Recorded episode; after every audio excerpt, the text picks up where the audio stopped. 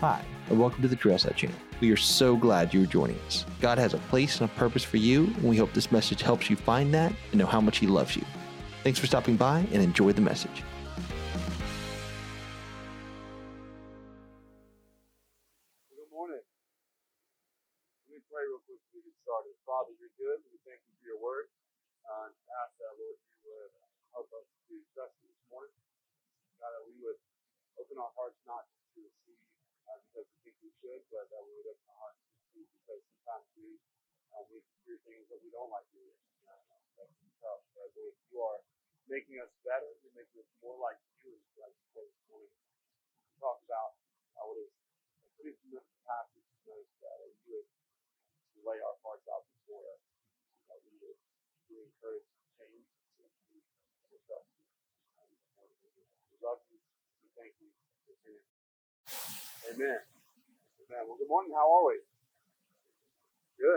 So I want to I want to confess something to you this morning.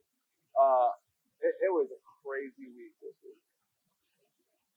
It's actually been a really crazy last few weeks here at Trailside. Um, but uh, this past week I experienced something I had never really, I guess in the last year and a half or so, experienced where it, it felt like everything I was doing just wasn't coming together. You guys ever felt like this?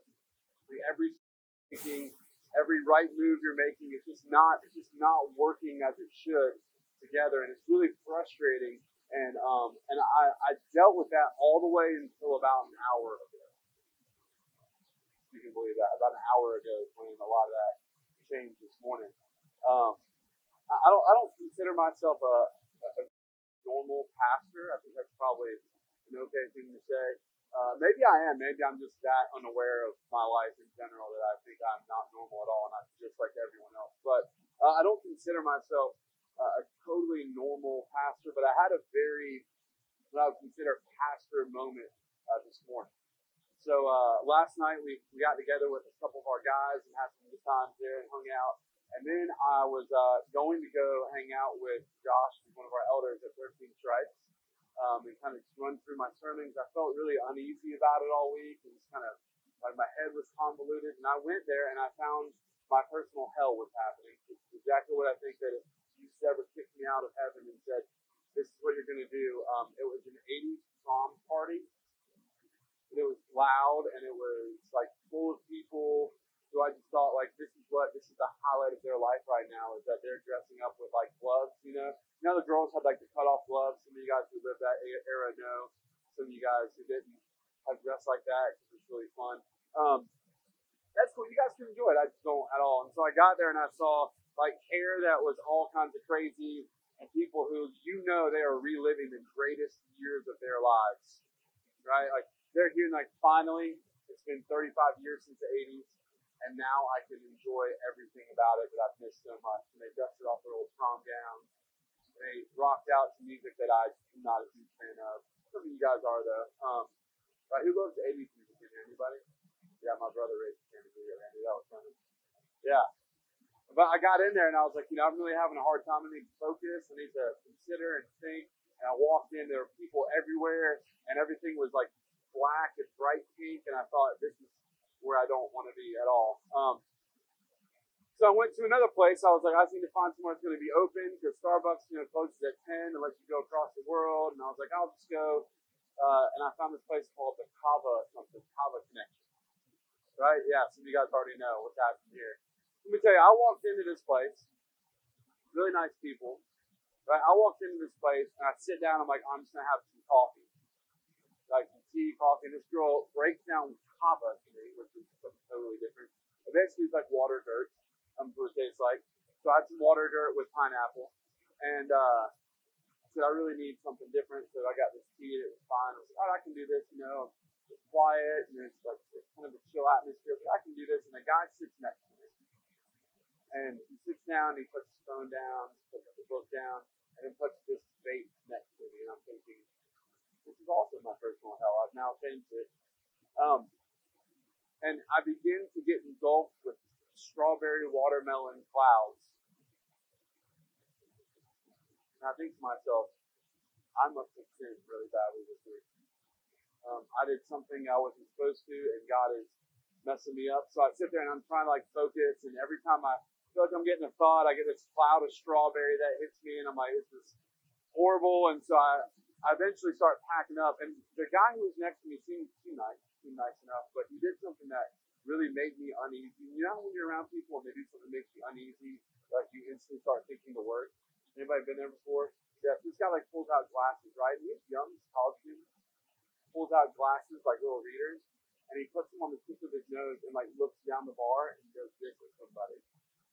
Takes them on, puts them on. And I thought, well, okay, so now what's just happened?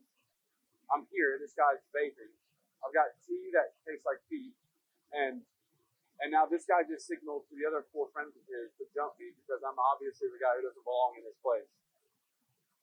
I'm like, I gotta get out of here. I just got like this fit, you know, I was tired, my brain was all messed up, and I was I don't belong here. Like I felt like it was just I, I felt just totally in the wrong place. And so I closed my computer down, I packed up, and I thought I was like, all right, you know, the best way to not get jumped by a bunch of um, weirdos and vapes is to, you know, address the situation, right? They say when you're about to get ambushed, you're supposed to run into the ambush, right, Todd? That's how you that's how you avoid it. Close them off. I was like, I'm gonna avoid it. I'm gonna talk to this guy, right? I'm gonna maybe I'll invite him to church. And so I'm like, hey, what's up, man? How are you? He's like, good. All right, cool. I said, uh, your first time? And he goes, nope. Yours? And I thought, great. Now it looks like I'm trying to pick him up for a date. I said, no, uh, no, it's not. Been here multiple times. Big fan. Big fan. He goes, oh, I've never seen you here before. That's here every weekend. And I thought, well, it's spoiled. Now I know. I need to go. And so we talked for another second. I said, yeah, I'm just trying to get this stuff out. Um, he goes, you like the kava? I said, no, not at all. It's terrible and I hate it. And um, I said, what about you? Come here every weekend? He goes, yeah, I usually meet a friend here. Okay. How'd you get here? And he goes, well, I live in Clemson. Okay how'd you get here? And he was like, well, I usually have a ride. And I was like, all right, that's it. I'm out. You floated here, or like maybe you just experienced something, and all of a sudden you were sitting next to me. I don't know what happened, but I left, got out, went home, and tried to work some more to get my head clear. Couldn't do it. Couldn't do it. Went to bed. Woke up at like five o'clock. My head's all crazy. I can't think straight. You guys ever been here before? Nothing is adding up. Just me. Okay, so that's where I'm at. I wake up. I go back to sleep. I get up at like 6:30. And I'm like, oh, I'm just going to work through this last little bit of the swimming. It's not working. I don't know what's happening. And I get through it and I get a headache and I get tired and I start feeling gross and I lay down and I fall asleep and I wake up and I'm like, I just feel all out of sorts. So we get up, get our kids ready, come up to church, get here about 9.30. I'm losing my brain. I just got done yelling at my kids about, I forget what now. Something really important, obviously. Um, and, and I get over here and I'm sitting right here and we have this thing called a volunteer huddle that we do every week where all of our volunteers that come early come sit down and Todd kind of walks through stuff. I'm sitting here and, and I keep hearing this like voice in my head going, Sean, stop that. Don't do that. Hey, don't do that. Hey, don't do that. We go, what in the world? And so I go to the back and we go to pull my sermon notes out. We give our guys in the back production so they can you know, put a few verses in, which typically I'm supposed to do on like Thursday, but today's Sunday, and like I said, my brain's on. And I go and I pull it out, and I've got half of my sermon. Well, I only have one full copy, right? Normally I have a couple copies. They have one, I have one. I'm like, I have half my sermon. And I go, all right, fine. I got, I got it, God. I got it. You do not want me to teach this. That's the problem. And so I went back and I was like, all right, so, so what, what's the deal, Lord? And I, I prayed. I mean, I felt so clearly God go, you're not supposed to talk about this. And then here's what I want you to do today. So, all that to say, I had a very pastoral moment. I have no idea how this is about to go. I went in the back and scratched out everything I felt the Lord was putting on me, and so here we are. Um, but I do know that part of it comes from this. As a young church plant, we have so much pressure, so much pressure to do the right thing, to look good. You ever you ever go on a first date and you're like, all right, I got to give everything I've got on this first date, right? You're like, I know like, I'm wear this outfit because it just cascades down my body just right. You know, like he's gonna really be impressed with me.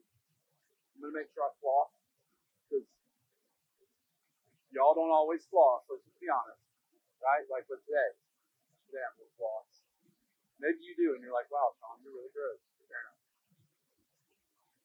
That, that's how it feels every week to be a church planter. We always put our best foot forward. And today is very purposefully dressed down. Very, very acoustic, very chill, because sometimes I think we had had so much stress to put our best foot forward every single week that we got worried about impressing people instead of actually just doing what it is God called us to do. And I think that happens a lot with us in general. And so here's where we're at today. We decided a while ago that this was going to be a low key, stripped down service. And then I didn't get the memo that this is going to be a low down or low key strip service.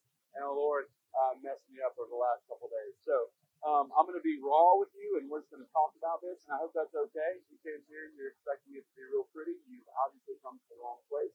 Um, but it, it, led me here, so I'm going to read this scripture. I'm going to pray one more quick time so we can get past all of that information I just gave you.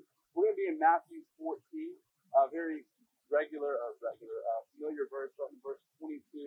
Um, I'm in the ESV, what I always use. Uh, I think it's on the screen for us as well, but let me read this to you. Immediately, he, being Jesus, made the disciples get into the boat and go before him to the other side while he dismissed the crowd. And after he had dismissed the crowd, he went up on the mountain by himself to pray. When evening came, he was there alone, but the boat by this time was a long way from the land, beaten by the waves, for the wind was against him. And in the fourth watch of the night, he came to them, walking on the sea. But when the disciples saw him walking on the sea, they were terrified and said, It is a ghost. And they cried out in fear. But immediately Jesus spoke to them, saying, Take heart, it is I. Do not be afraid. And Peter answered him, Lord, if it is you, command me to come out to you on the boat. Oh, I'm sorry, command me to come out to you on the water. So Jesus said, Come. So Peter got out of the boat and walked on the water and came to Jesus. But when he saw the wind, he was afraid. And beginning to sink, he cried out, Lord, save me. Jesus immediately reached out his hand and took hold of him, saying to him, Are you of little faith? Why did you doubt? When they got in the boat, the wind ceased. And those in the boat worshipped him, saying, Truly, you are the Son of God. Now, I felt going to pray down like one, to pray later, but uh, a little bit of context here. Now, Jesus, creator of the world, who will soon die on a cross, had just lost his best friend, John the Baptist literally friends seek birth. Just before birth. Um, he, he had just had John the Baptist get beheaded and killed, and so immediately after that news, Jesus withdrew and he went to pray and he tried to get his heart and his head right. And he went to meet with the Father, and as he was doing that, thousands of people showed up. Now, if there's one thing I, I really feel like Jesus and I have in common, it's that I'm trying to go to the Lord's thousands of people show up. Really hard on me. You know, so thousands of people show up. Jesus is trying to get away to breathe, to get better, to heal, to meet with the Father, to. And these thousands of people show up and they hang out and see Jesus sees this huge crowd of people and he's like, oh, okay. And he goes and he heals them, he takes care of them, he meets their needs. And then it comes dinner time, the disciples say, hey, send them away, they need to eat. They've been here for a while, they're hungry, they're not going to make it home. And so Jesus says, no, you feed them. And one of the times we see him feed crowds, he feeds 5,000 men plus women and children, 10 to 12,000 people, but most scholars think it probably was. So again, after taking care of the people, he goes and he meets with his father. He goes off to pray. I think we can learn a lot from him. He goes off to pray, and by doing that, he actually sends the disciples in a boat and he says, Go to the other side of the water and I'll see you there. Now, if you guys don't know, the Sea of Galilee is kind of big. It's not as small. It's not like going up to Lake Robinson where you can see the shore at the other end. It's a huge body of water. It's like a Great Lake.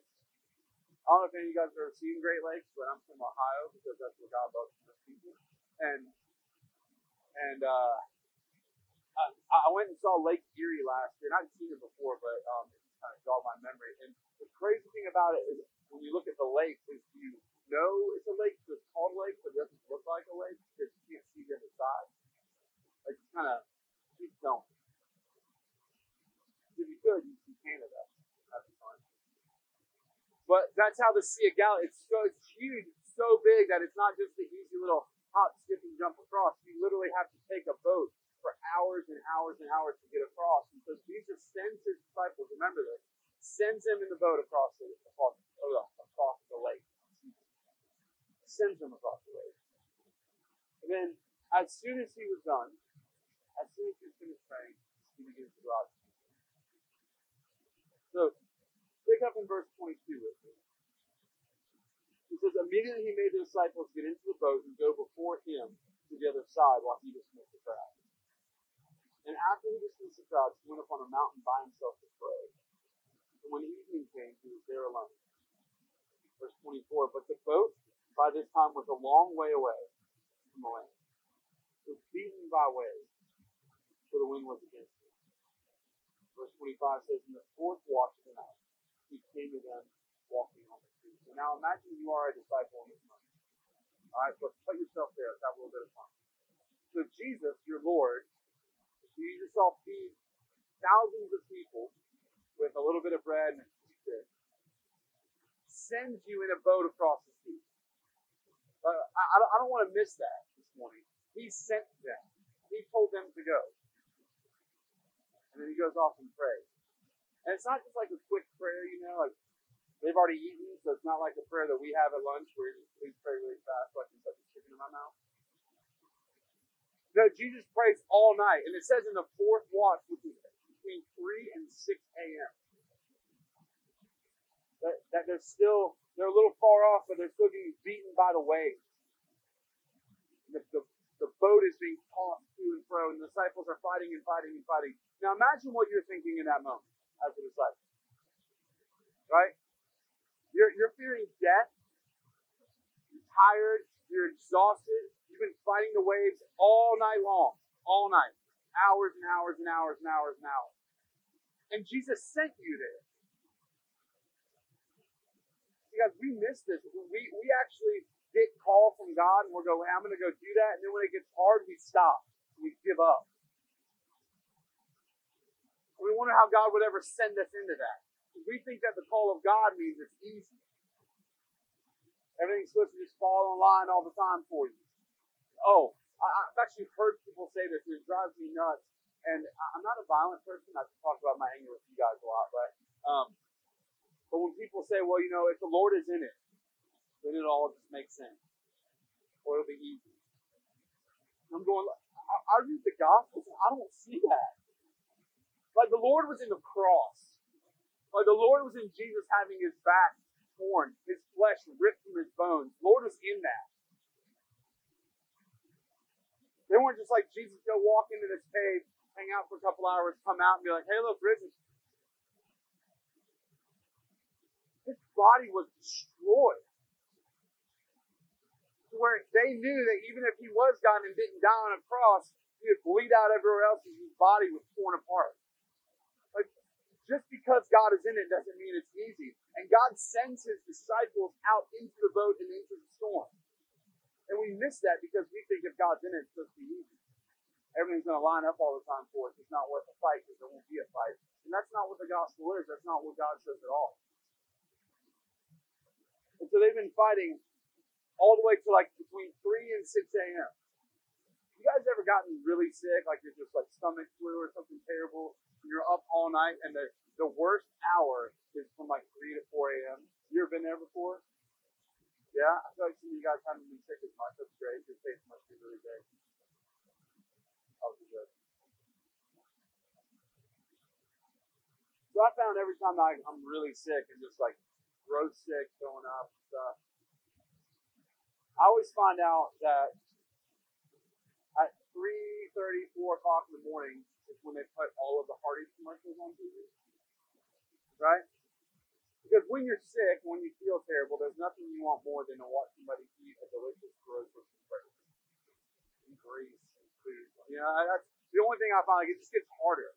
Where now you can't sleep and you can't watch TV, and I've literally sat on my couch and like covered my eyes like God please this commercials are over. But now I'm thankful for Netflix because they don't have commercials. But I remember as a kid like being sick really sick and thinking like all this is back to back Hardee's commercials and then stuff for really old people, like Life Alert. right? So they're starting their morning at 3:45.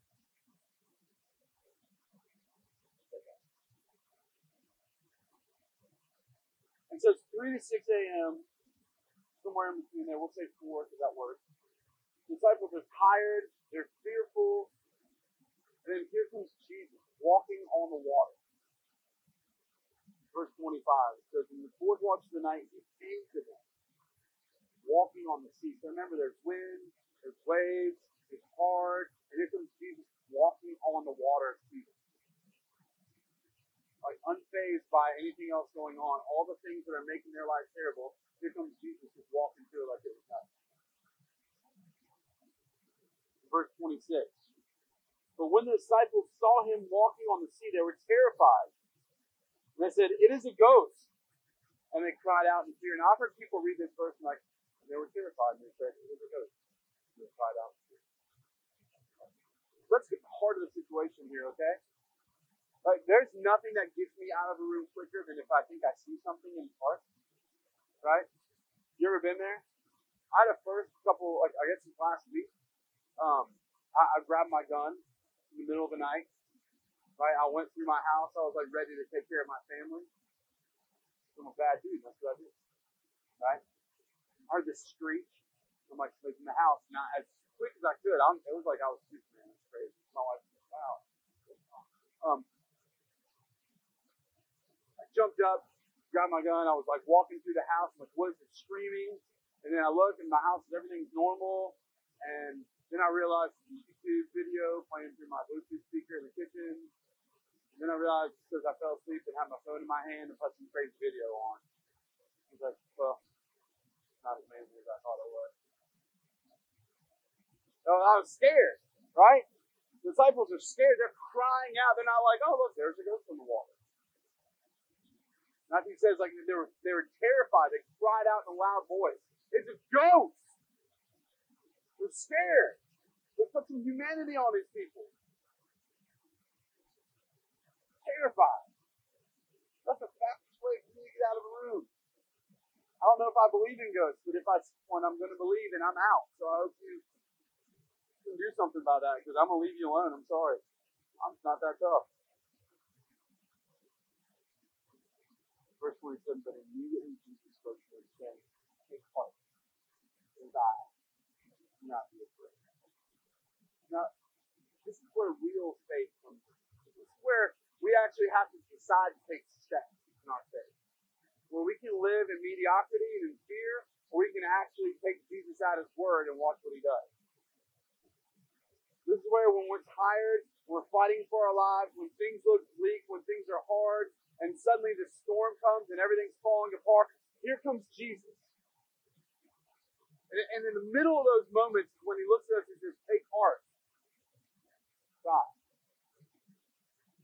Nothing. So we can do one of two things. We can buy into what we see naturally. We can see what's around us and see circumstance and say, well, that's just how it is and life's going to be hard. Or we can take Jesus at his word. We can follow what we've been called to That's the difference time. As the wind and the waves are to the boat, and that fear is taking over the people, he just needs to supernatural. Walking on the water. Don't fear all of this, not fear. Because that's. Listen, if we consistently tell ourselves that it's not, then we're going to have faith that falters and fails, and we're going to be on the bottom of the scrap heap wondering how in the world we got there. One of my favorite verses is uh, Paul writing in Romans, Romans 7 21. That's what he says. He says, I find it to be law that when I want to do right, evil lies at You ever felt that before? Like I, am I'm doing exactly what I'm supposed to. I'm, I'm following what God called me to. I'm in the right place. I'm listening. I'm praying. Why are things not getting better? Why are things not easy?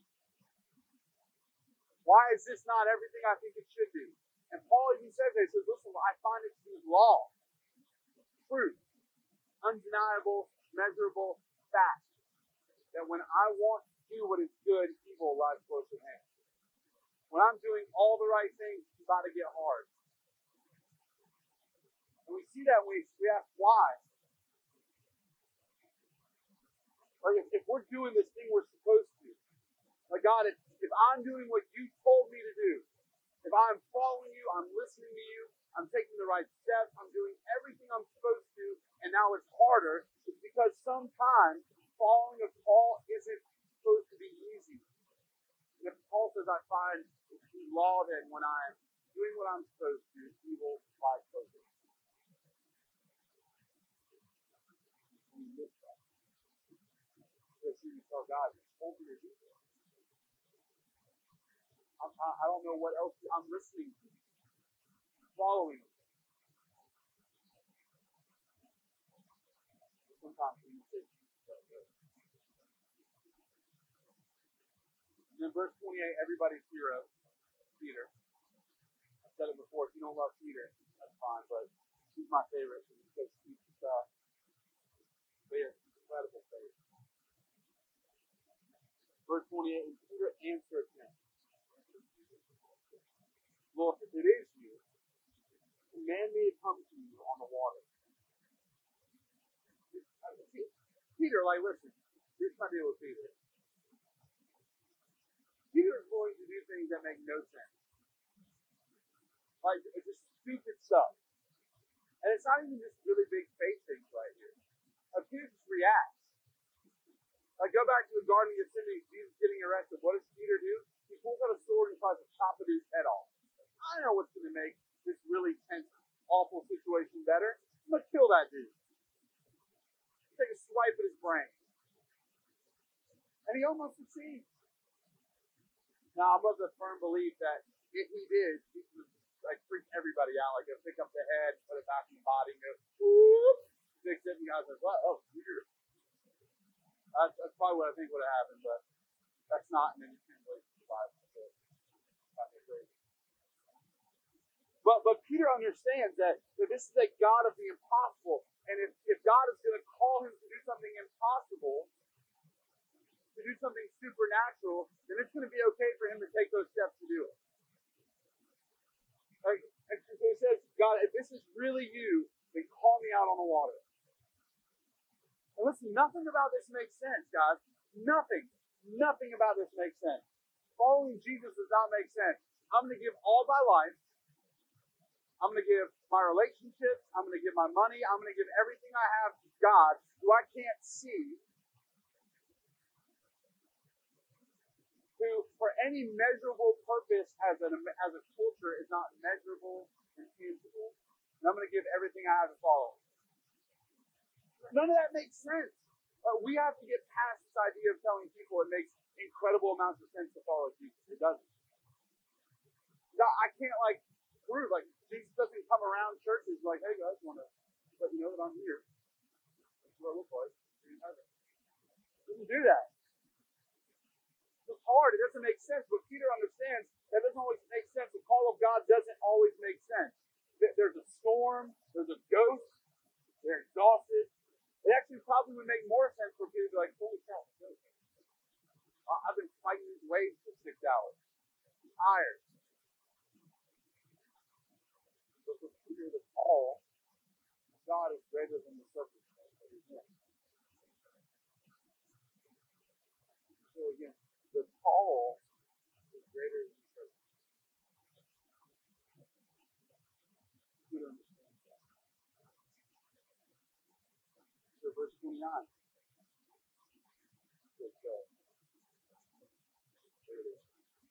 He said, Come. Peter got out of the boat, walked on water.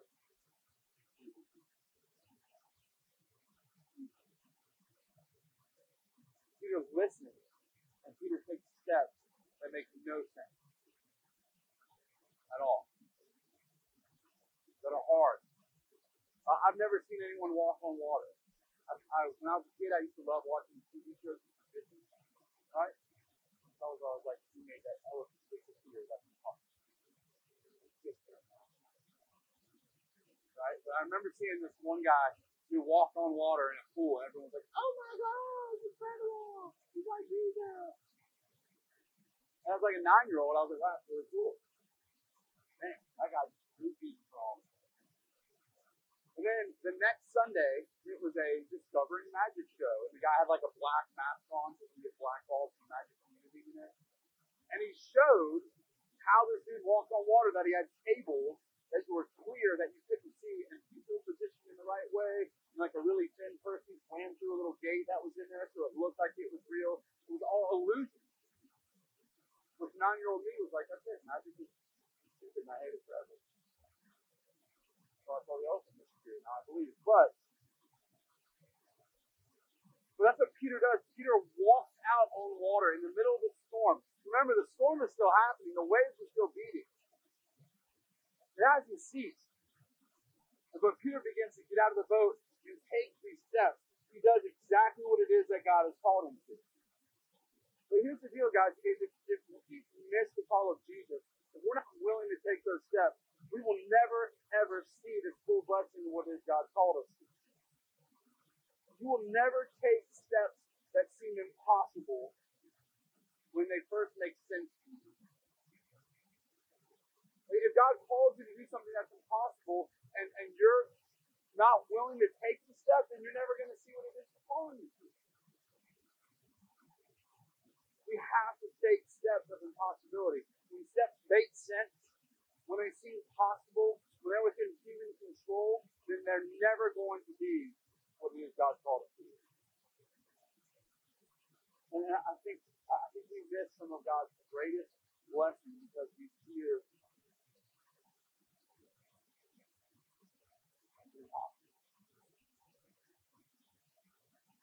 I think we, we, we miss some of God's greatest blessings. Because we fear listening to what his greatest promise in our own control. God has promised us incredible things, but we're not willing to take those steps. If we don't take those steps, we can't possibly get there. Peter never would have walked on water if he didn't actually get out of the boat and start taking steps.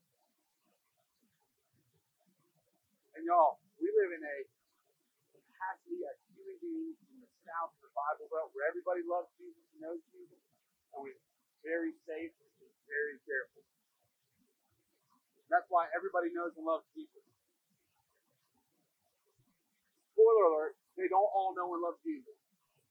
They love the idea of Jesus because it gets them out of hell free. And hell's a little scary and gets real, they don't want to be there. So they're not walking in the power of what the gospel has. If we won't take steps that seem impossible. Take steps that are controlled, that make sense to us, that are safe. And as long as we keep doing that, we're going to have a church of safety. We're going to have a culture of safety. Things that make sense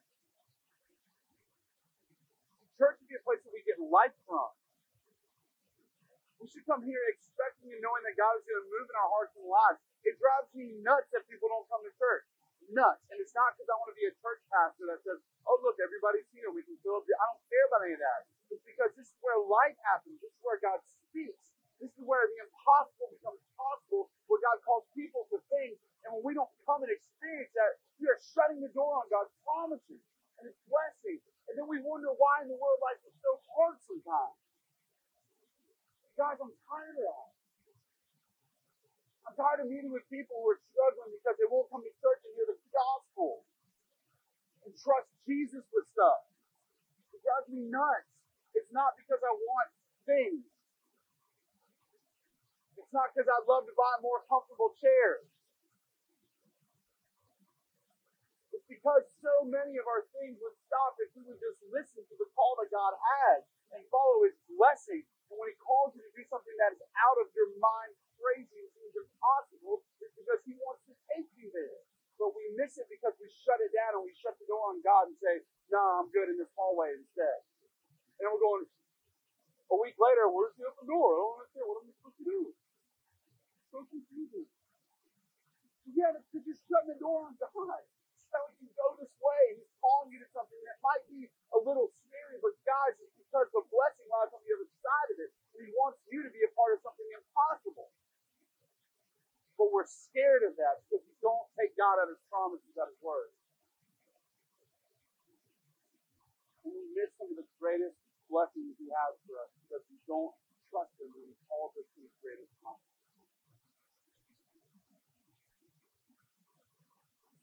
God's word says, don't fear what you'll wear or what you'll have. So we fear that. God says, give. I'll make you more. I'll give you more so you can be more generous and bless more people. And we hold on tight to what we have because it's our comfort and our peace. When God says give, we go, that's good. Maybe here's, here's, here's three dollars because I don't trust you're actually going to bless me like you say you will. Don't be scared when evil comes. So when evil comes, we hide, we run, we fly back to safety because at least we can look around the room and know we're okay for that one moment. But he says, don't fear. So we fear. And we hide. We learn nothing from the garden. When God says, He told you you were naked. And Adam and Eve are hiding and saying, We do the same thing. It's just that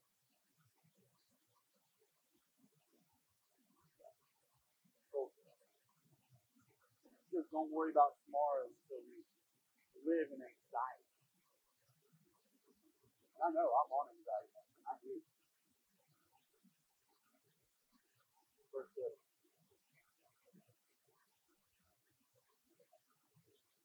Here's verse 29, verse 30. Sorry, When he saw the wind, he was afraid. And beginning to see, he cried out, Lord, save me! He's immediately used out his hand to the quarter to the thing for you little faith life. Peter did what we so often do. So I love Peter because he does great things in those people. I can identify with them. So Peter begins walking towards Jesus as the wind and the waves are moving, as the sea is crazy. He begins walking, but then something happens. He sees the wind really interesting thought. Right? You don't see wind. Feel wind. Bible's not.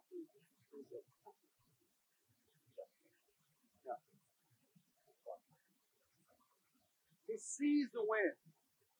It means he sees evidence of things that make sense of why he shouldn't be where he is. Waves, hitting the boat, probably hitting him in the legs and the thighs as he's walking towards Jesus. He sees the boat shifting and moving. He hears it. He feels it against his skin. And when that happens, and when his concern and his safety becomes the natural, he begins the supernatural that called him out, he begins to sink. Begins to fail. So he cries out to Jesus, Save me! Lord, save me! He's doing what he always does.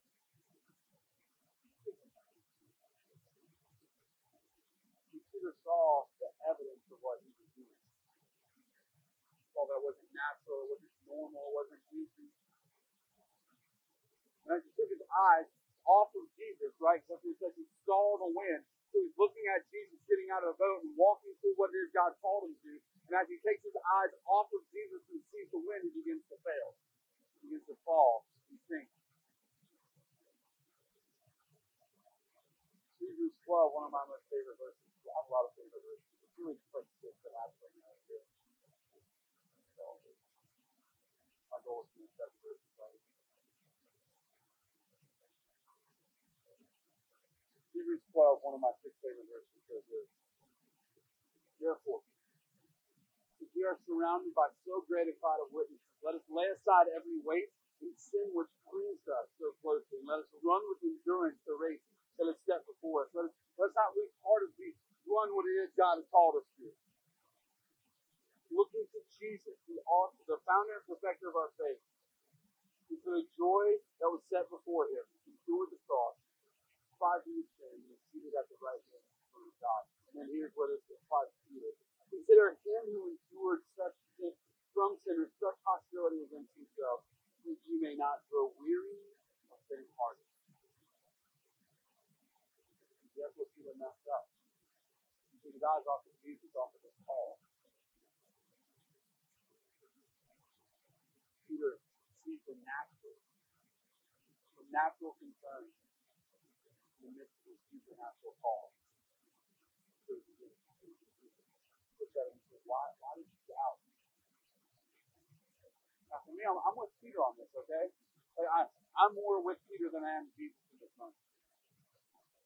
Peter, why did you doubt? I don't know.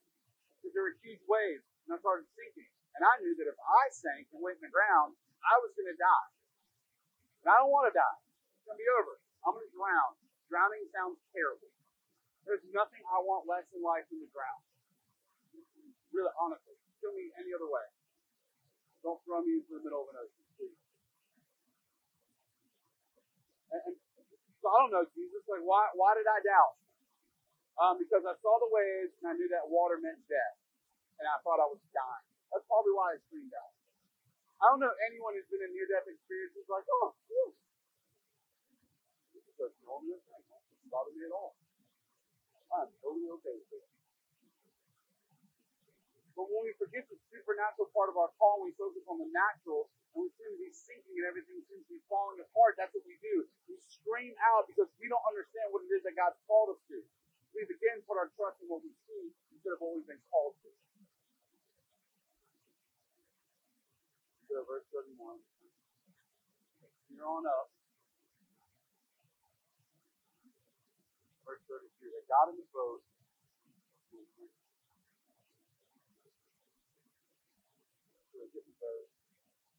Peter. Always been pretty terrible.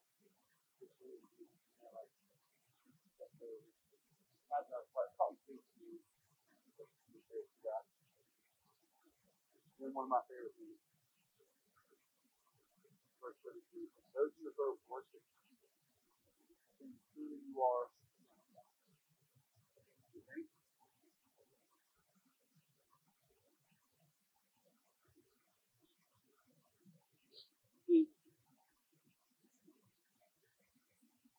really easy for us to trust Jesus when everything's good.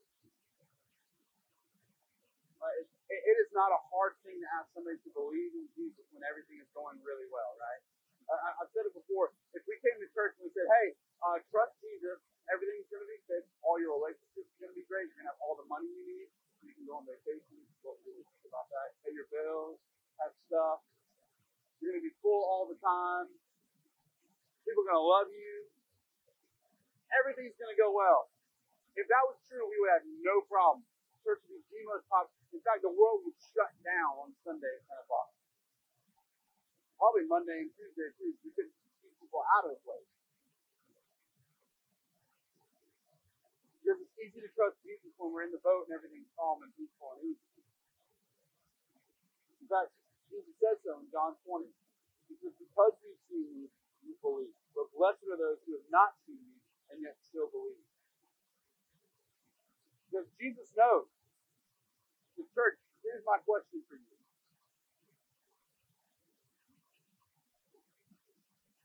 What do you believe? What do you actually believe about Jesus?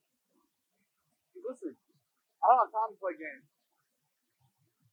I, I, I do not, we do not as a church have time to rest on our laurels anymore. It's time to go to take a step. I got news for you. There are people who aren't here today who should be, I'm going to make sure they hear this. But they need to know. It's time to stop playing games. What do you actually believe? When God calls you to something supernatural, what do you actually believe in that? Do you actually believe God can heal your relationship? Do you actually believe God can restore marriage? You actually believe God can allow you to forgive when you thought you never could? Do you actually believe that God's call can be something greater than you ever understood? Do you believe that when God says, do not fear, do not worry about tomorrow, that He actually means you can trust Him you don't have to? Do you actually believe that? Or are we just playing church? Because I've said it, we're playing church, we might as well go play it somewhere else.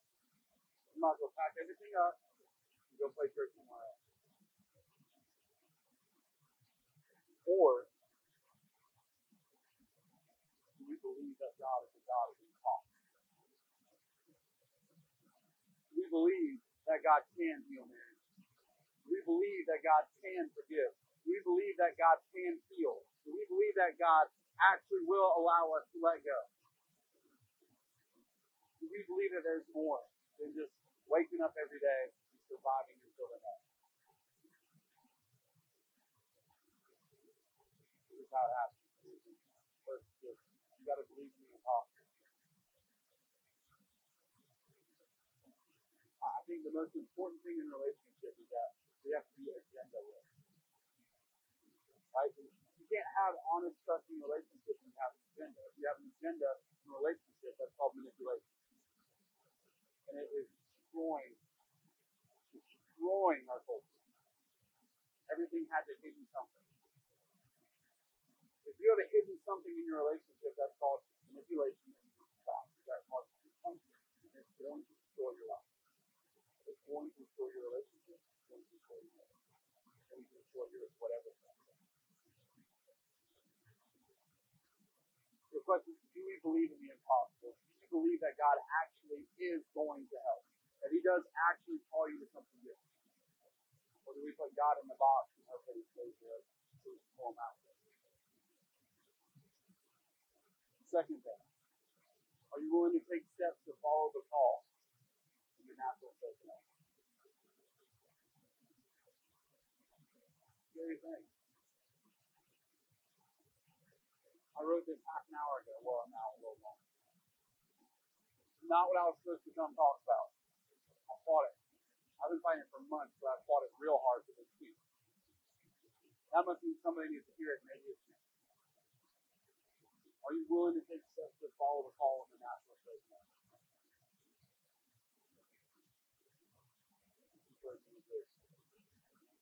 As you be able to keep your eyes on There's a. It's going to be hard. It's going to be easy to forget that. Nobody, when they're walking through hardship, tumultuous relationships, and they're tired, and destroyed, nobody, nobody wants that. Nobody walks that easily. So, are you going to be able to keep your eyes on Jesus as Jesus was? An important part of that, that verse starts, is now you're surrounded by so great cloud of witnesses the last one. Are you willing to stop doing that?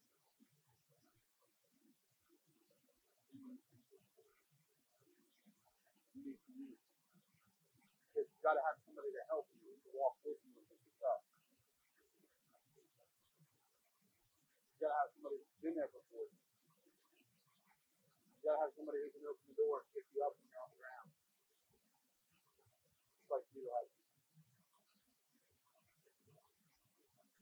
So, the last thing I'm going to say is. Time to get on the train. It is time to get on the train. It's time to get on the train. It's time to bring everybody you know on. Because we have the answer. We have the reason. We have the hope. We have the impossible. So people say, oh, you think Jesus is the answer? Yes. I do. Maybe I'm stupid enough to do that. But yeah, I do believe that with Jesus, all these things all these things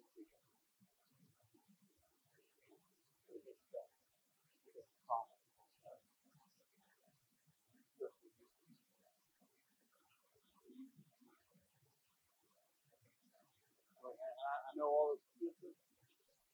The average church goer goes one time a month one in every four weeks. That 40% of people at best give to ministry the church. That 10% of the people do 90%. I, I know all of that stuff, but I'm not here to be average. We didn't plant a church that's different from any other church in, in this part of the city to be average and normal. I, I didn't I didn't come and answer this call along with all of you that people can come one time a month to church and then once a month feel like maybe God's calling them to something. I didn't come for any of that. It's not why I'm here. It's not why we're here. We're to fight that until the end of the day. All the day. All the day. I didn't come here So 40% of people can trust the Lord in His provision that He actually wants to bless you. You become more generous, not more stuff. I didn't come here so 10% of people can do 90% of the work.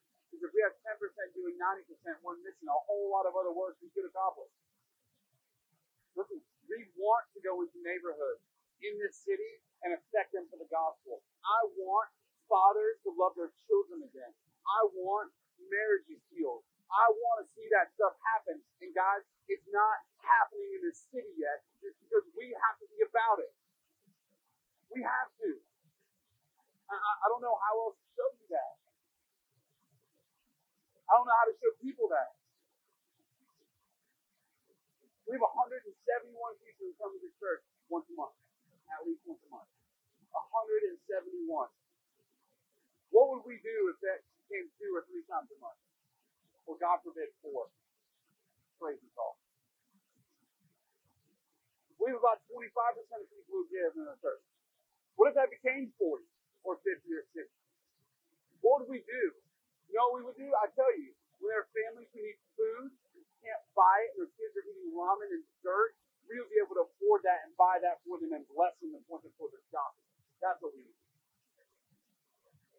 When people are dying in the heat of the summer in July in South Carolina, and they have no way to fix their bill or pay their bill or have an air conditioner put in, we would do that. We would step in and do that and point them toward the gospel. That's what we would do. I would not buy a Lamborghini. I've got my Jeep. It's awesome. I love it my goodness, if it means I've got to sell that thing so we can do that, then I will. I'm in. You heard it from here. On video, on the internet. It's on the video anymore. Whatever that thing is called. Camera, the video, I don't need it. If, that's what it's saying, I'm willing to do that, guys. I'm willing to because the gospel is necessary. Because the impossible call is important. And if we're operating in natural thoughts and provision for an impossible God, we are neutering the gospel and we're neutering Jesus. Now I'm done with that crap. I'm done. I'm not doing it anymore. I'm not. It's about time that we allow Jesus to be Jesus. Done. I'm done with telling people you gotta vote Republican to be a Christian. I'm done with telling people you got to look a certain way and dress a certain way to come to church. I'm, I'm done with that. It's nonsense. That's lies and shit about. Now don't walk. Oh. No, I didn't. Just follow Jesus. I don't want. I don't want one in four weeks.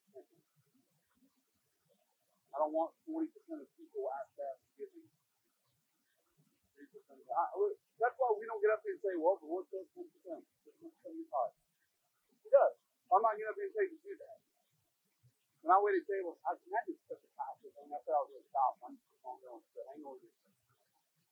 But when I waited tables, out of rule, I never put the foodie on the table. Never did. That was only 15%, and you're in college money. Right? Because I knew that if I went hard, if I loved people, and if I served them out of love, then I was not going to get 15%. You know what I did? Never did. We had uh, like one or two people who, you know, two dollars. That was very good. Usually it was have a blessed day. That's why I'm not going to sit there and tell you like I want you to go down by the pennies. You got to drag it the cemetery or something. God, do that. I want, I want you to do that. If that's what you're doing, I want you to do it. Is good. I want you change the world. I want you change the city. There's 171 people come together to do that in this area. 171 becomes 10,000. You'll fire me get somebody way like much better than tonight. But I'm okay with that. So we're not going to do that. We're not going to do one in four we're not going to be 10% of people doing 90% of the work, because that means you can't do any of the work. We all need to step out of that. Because if you don't stay the you see it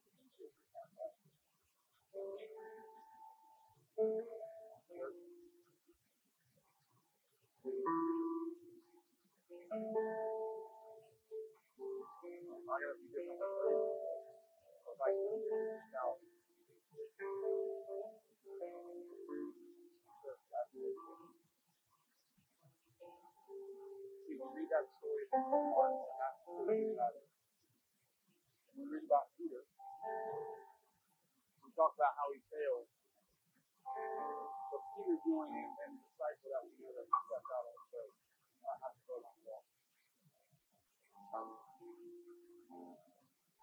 Maybe thought